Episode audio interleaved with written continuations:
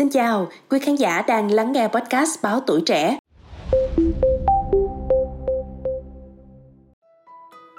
Thưa quý vị, vào năm 1997, khi các bé gái hầu như chỉ biết đến những công chúa da trắng, thì một ekip từ hãng truyền hình APC thuộc Disney đã dũng cảm phá cách với Cinderella, một phim truyền hình về lọ lem mà tất cả vai chính, từ công chúa, hoàng tử đến bà tiên đỡ đầu đều là người da màu.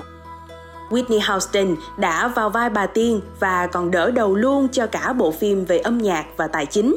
Ban đầu, Houston được ekip tuyển chọn cho vai diễn Cinderella nhờ vào sức ảnh hưởng lớn của cô trong làng giải trí. Nhưng chính cô đã nhường cơ hội cho Brandy Norwood khi ấy mới 18 tuổi. Sự ngây thơ hồn nhiên của Norwood cùng nét duyên dáng của Houston đã khiến Cinderella 1997 trở nên đặc biệt khi họ cùng cất lên ca khúc Impossible, ngay phân cảnh nàng lọ lem, mong muốn dự dạ hội. Khoảnh khắc thật sự còn màu nhiệm hơn cả Bippity Boppity Boo của bản hoạt hình Disney.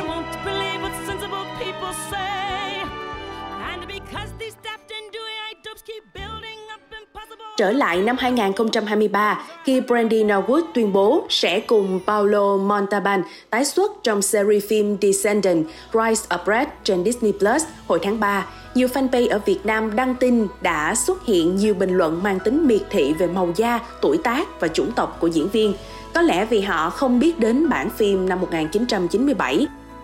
những tranh cãi này diễn ra cùng lúc với làn sóng chỉ trích nhắm vào cô gái da màu Hope Bailey, nàng Ariel mới của phim live action The Little Mermaid. Đạo diễn là Rob Marshall, cũng là biên đạo của Cinderella 1997. Những người ném đá nàng tiên cá da đen đã khởi động phong trào Not My Ariel, không phải Ariel của tôi trên mạng xã hội và đưa ra những lý do như câu chuyện cổ tích gốc vốn do tác giả Đan Mạch Hans Christian Andersen viết nên việc có nàng tiên cá da đen là vô lý hoặc nàng sống lâu dưới biển sâu và thiếu ánh sáng mặt trời nên không có sắc tố đen trên da. Thực ra trong câu chuyện gốc của Anderson chỉ có dòng miêu tả ngắn gọn về nàng tiên cá, không nhắc gì đến màu da như sau. Da nàng láng mịn và mềm mại như lá hoa hồng, mắt nàng xanh như đại dương sâu thẳm, nhưng như những nàng tiên cá khác, nàng không có chân mà chỉ có chiếc đuôi cá phần thân. Đó là chưa kể, bản hoạt hình năm 1998 của Disney cũng có những phá cách riêng, biến tấu một câu chuyện gốc có kết buồn thảm thành có hậu và cho nhân vật có mái tóc đỏ vốn là thứ bị định kiến bởi xã hội ở thời điểm ấy. Thậm chí, giọng chú cua hoạt ngôn Sebastian cũng là chất giọng Jamaica, ngược với bối cảnh châu Âu. Vậy thì lý do sâu thẳm mà công chúng dành sự căm ghét với Halle Bailey và bộ phim Nàng tiên cá phiên bản live action khởi chiếu vào tháng 5 này là gì? Thứ nhất là công chúng cho rằng Disney chỉ đang cố gắng quảng bá thông điệp về đa dạng văn hóa bằng cách blackwash mọi nhân vật từ câu chuyện cũ, trái với whitewash dùng để chỉ trường hợp thay nhân vật da đen trong câu chuyện gốc thành da trắng. Blackwash chỉ việc sử dụng diễn viên da màu đóng vai nhân vật da trắng trong câu chuyện gốc với mục đích tạo thêm đất diễn cho cộng đồng người da màu. Chưa kể đến, khán giả sẵn ấn tượng xấu khi những năm gần đây Disney liên tục cho ra các phim live action làm lại từ hoạt hình như Cinderella, Beauty and the Beast hay Aladdin và Mulan. Tuy nhiên thì hầu hết đều không nhận được phản hồi tốt từ người xem và giới phê bình. Và lý do cuối cùng có thể là do phát ngôn có ý xem thường hoạt hình của Halle Bailey tại lễ trao giải Oscar 2022 khi lên sân khấu công bố phim thắng hạng một phim hoạt hình xuất sắc nhất cùng Lily James vai lọ lem phiên bản live action và Naomi Scott vai Jasmine phim Aladdin. Cả ba đã cùng tung hứng, đại ý trẻ em cứ coi mãi một kiểu phim hoạt hình và hẳn cha mẹ cũng phát ngán. Các phát ngôn đánh giá thấp vai trò của phim hoạt hình nhận nhiều chỉ trích của cộng đồng mạng lẫn báo giới quốc tế. Tư tưởng cộng đồng người da màu cuối cùng cũng có nàng công chúa Disney cho riêng mình khi Princess and the Frog, bộ phim hoạt hình 2D cuối cùng trong lịch sử Disney, thể hiện một Tiana trái ngược với hình mẫu của các nàng công chúa trước đó, với nước da đen, dám chủ động chinh phục ước mơ, chứ không chỉ ngước lên những vì sao.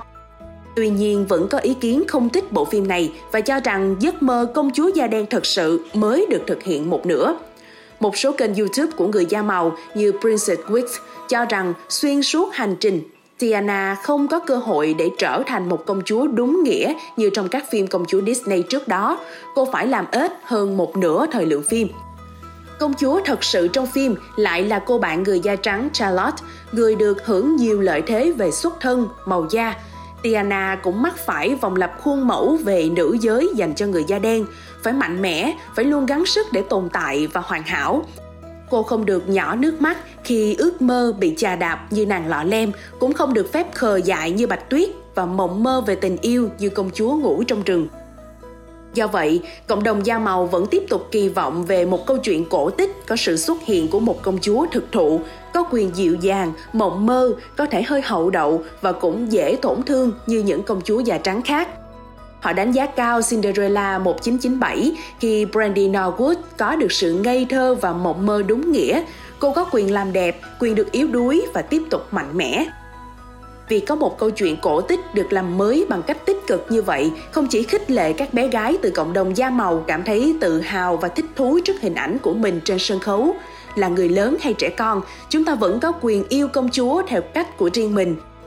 và trước khi trông chờ vào một câu chuyện riêng mới mẻ sắp tới về nàng công chúa da đen như series Tiana do chính một ekip da màu dàn dựng, chúng ta có thể học cách cởi mở đón nhận một câu chuyện đã quen được làm mới từ một nàng tiên cá da màu ước mơ tới chân trời mới, thưởng thức chất giọng trời phú và nét cá tính thú vị của cô.